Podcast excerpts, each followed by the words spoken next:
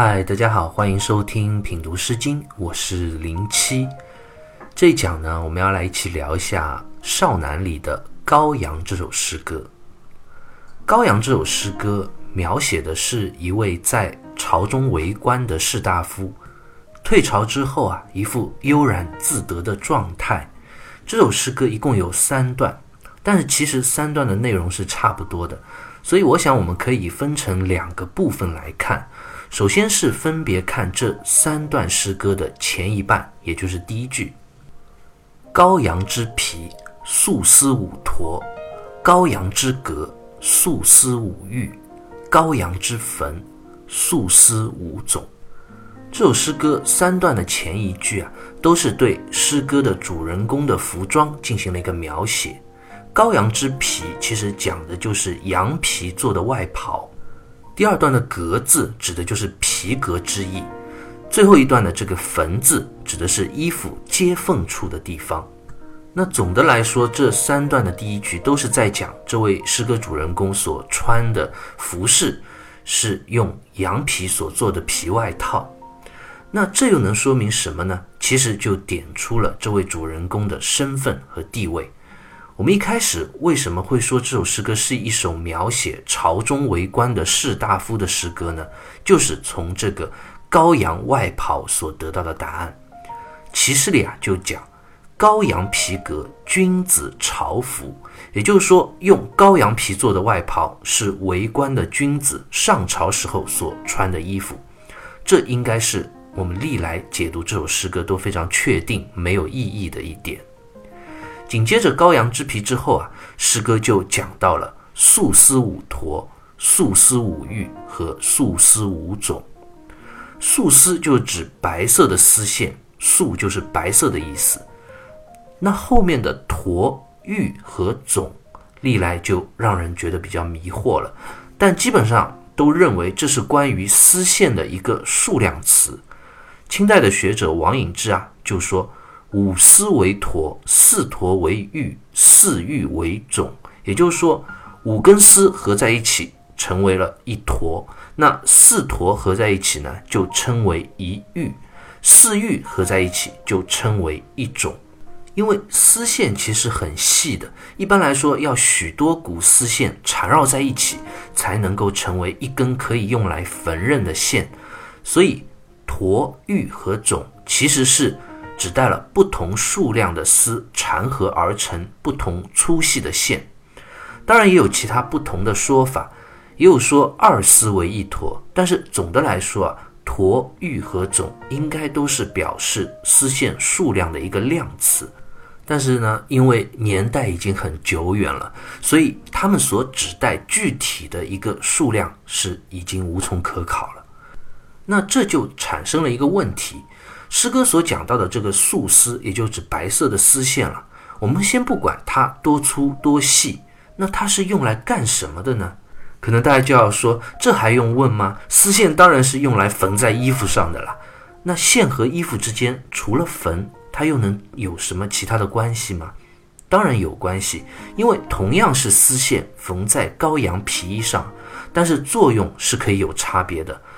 关于素丝和羔羊外袍之间的关系啊，历来也有不同的答案，而这不同的答案就直接影响了我们如今对于这首诗歌内涵的一个诠释。第一种说法说，羔羊皮的外袍上缝上丝线是为了装饰而用。毛诗里就说啊，古者素丝以阴裘，意思就是说，在古代，人们用白色的丝线缝在皮裘外袍上，是为了装饰用。阴就指在衣服上用丝线纹出花纹或者装饰物的样子。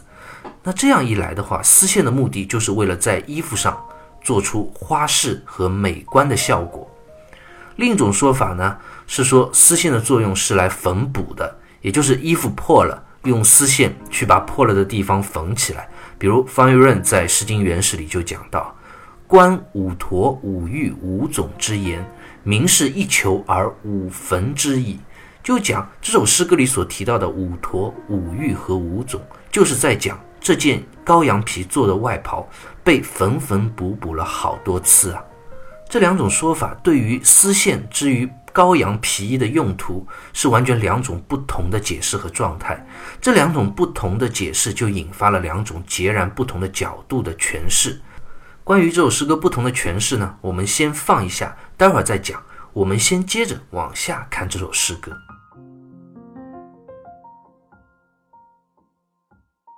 接下来就是这首诗歌分别三段的后一半：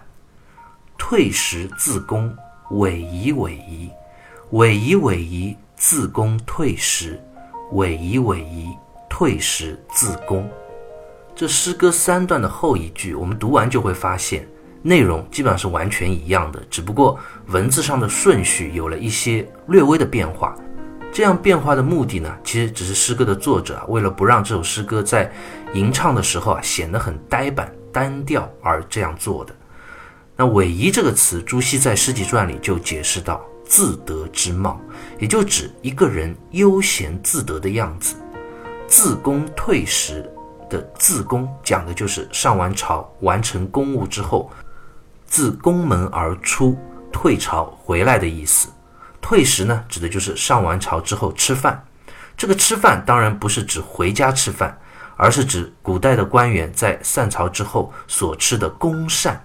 王先先在《十三家一集书》里啊，就讲到，卿大夫入朝治事，公膳于朝。也就是说，在朝为官的士大夫处理完了公事之后，在朝中食用公膳，其实也就是相当于我们现在所讲的工作餐。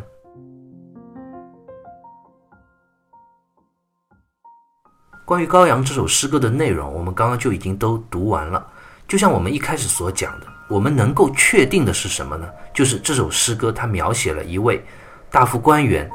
然后呢，他处理完公务，使用公膳，在悠然自得的退朝的这样一种状态。除了这些能够确定的信息之外，诗歌其实给我们留下了一个很大的问题：那这位主人公他为什么会如此的悠然自得呢？而对于这个问题，结合我们刚刚所讲的丝线之于羔羊皮衣的用途的不同诠释，也就产生了对于整首诗歌的不同理解。如果说这些丝线是羔羊皮衣上的装饰花纹，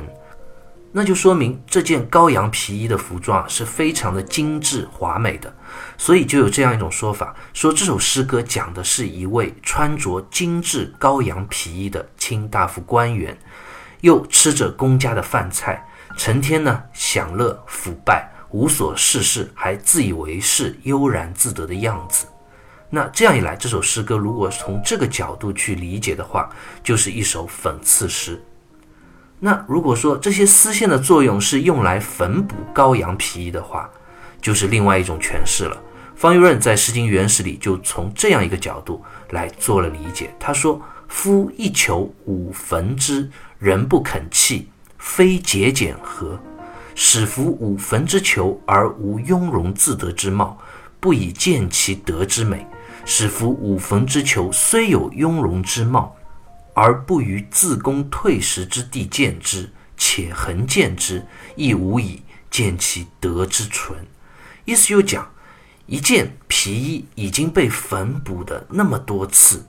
这位士大夫还不舍得丢弃。这不正表现了这位君子他的节俭的美德吗？那再进一步说，假设他穿着缝补过的衣服，但如果他表现出来的状态并不是那种悠然自得的，而是很郁郁寡欢或者有点忧伤的，这也不能说明他的美德有多高尚。因为对于我们所有正常人来说，如果让你穿着一件缝缝补补的衣服，这么破旧的衣服，生活这么窘迫。当然会觉得有些不开心，你的表情、你的表现也会有一些郁郁寡欢，非常的悲伤忧伤，这没什么了不起的。而诗歌里所描写的正是这位卿大夫官员，他作为一名君子，虽然身穿着缝补的破皮衣，但是呢，却依然能够悠然自得，不介意。这正说明了他美好的品德，就是虽然贫困，但却依然心安自得。那我们再进一步说的话，假设他穿着缝补过的衣服，表现出来的状态又是这样怡然自得的，如果呢是在家里或者平时的生活中，那也其实没什么大不了的。因为在家里有时候穿一些旧衣服啊、破衣服啊，其实也都是可以理解的。但是呢，这首诗歌所描写的是什么样的一种场合啊？是在朝廷公务的场所，在这样的一个场所，他还能够表现这一份怡然自得，就说明他真的是完全不在意外在的服装，心中啊也不在于去跟其他的官员去做一个攀比，完全就是生活简朴，一心一意扑在工作公务之上。这不正表现了他作为一名官员？又纯又美的高尚君子品德吗，甚至还有人说啊，德如羔羊，性如素丝，也就是讲这首诗歌所讲的羔羊之皮，羔羊就是隐喻这位君子啊，说明他的性格温顺谦和，与后面所讲的素丝也成了一种隐喻，说明这位君子的品德像素丝那样洁白而柔软。那退食自宫这一句该怎么解释呢？也就是说，他忙于处理公务，都来不及回家好好的吃一顿饭，只能在朝廷里吃工作餐。因为像他这样的官员，其实有一定的社会地位，家中肯定也有很好的美食可以享用，但是他呢，却忙于公务，只能在工作的时候简简单单的随便吃一点而已。正像《论语》里所讲的那样：“君子食不求饱，居无求安。”真正的君子是不会贪图于那些物质性的享受的，而用心在于真正重要的公事或者对道义的追求之上。这样一来，这首诗歌就完全变成了一首实实在在的赞颂的诗歌，赞颂了这位不在意自己自身享受和得失的卿大夫官员他高尚的品德。那《高阳》这首诗歌到底是一首赞颂士大夫官员勤政节俭的诗歌，还是一首讽刺他享乐腐败的诗歌呢？我想并没有一个完全的标准答案，大家都会有自己的理解。我和大家一起品读《诗经》到现在，我始终强调的一点就是，读《诗经》千万不要认为每首诗歌一定有一个正确的标准答案，而是要抱有一份比较。开放的心态去了解不同的解读和诠释，而正是有这么多有趣的不同诠释，才让《诗经》这样一本千年不衰的经典保持了它持久的生命力。当然，我个人对于《羔羊》这首诗歌还是比较倾向于认为它是一首赞颂士大夫官员勤于政事、生活节俭的诗歌。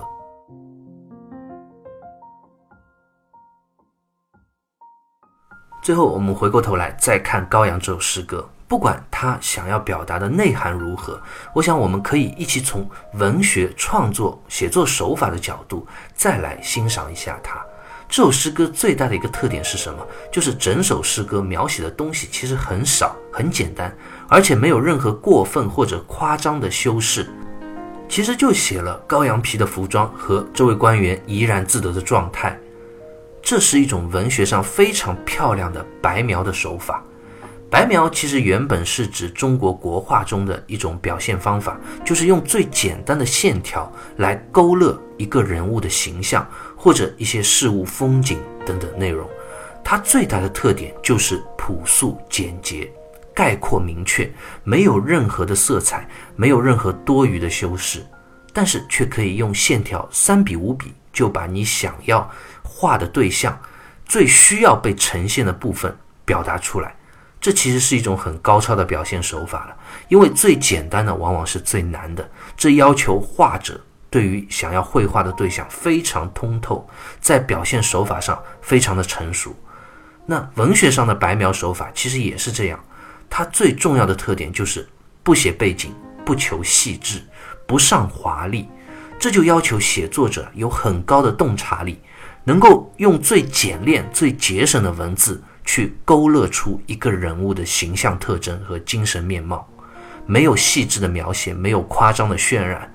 应该说是一笔传神。我想在文学诗歌创作中利用白描的手法非常有名的一首诗歌，我们也都知道的这样一首诗，就是马致远的《天净沙·秋思》。枯藤老树昏鸦。小桥流水人家，古道西风瘦马，夕阳西下，断肠人在天涯。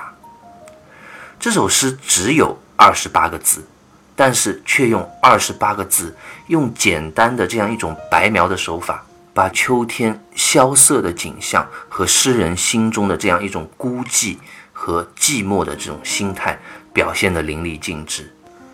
我们可以试想一下，如果现在给我们这样一个题目，让我们去写一个秋天的景色，如果给我们的写作的一个字数范围是一千个字的话，我们会写很多东西，比如秋天的某一些细节的画面啊，某些景色的描写啊，甚至还有比喻啊、铺垫啊、夸张的渲染啊。但是如果要求只是二十八个字，我想那就变得很难很难了。我们今天读的《羔羊》这首诗歌，不就是这样吗？它没有任何多余的描述性的文字，也没有任何附加的修饰，更没有去铺陈描写许多的背景，而是抓住了这个人物最主要的两个特征，一个就是服装，服装代表了他卿大夫的身份；还有一个就是他退朝之后委夷委夷、悠然自得的状态。试想，如果让我们来写这样一个人物的话，我们能这么准确而简洁地去做这样一个描写吗？我想那就不一定了。我们可能会描写他的精神神情啊，说说他之前做了点什么事啊，或者描写一下他的外貌啊、体型啊，会写很多很多。但是《羔羊》这首诗歌教会了我们，文学的创作有时候不一定是描述的越多越好。如果能利用好文学上的白描，那样简单传神的文字，可能只需要三两笔。就能够成为千古佳作。好，关于《羔羊》这首诗歌，我们就先聊到这里，下期再会。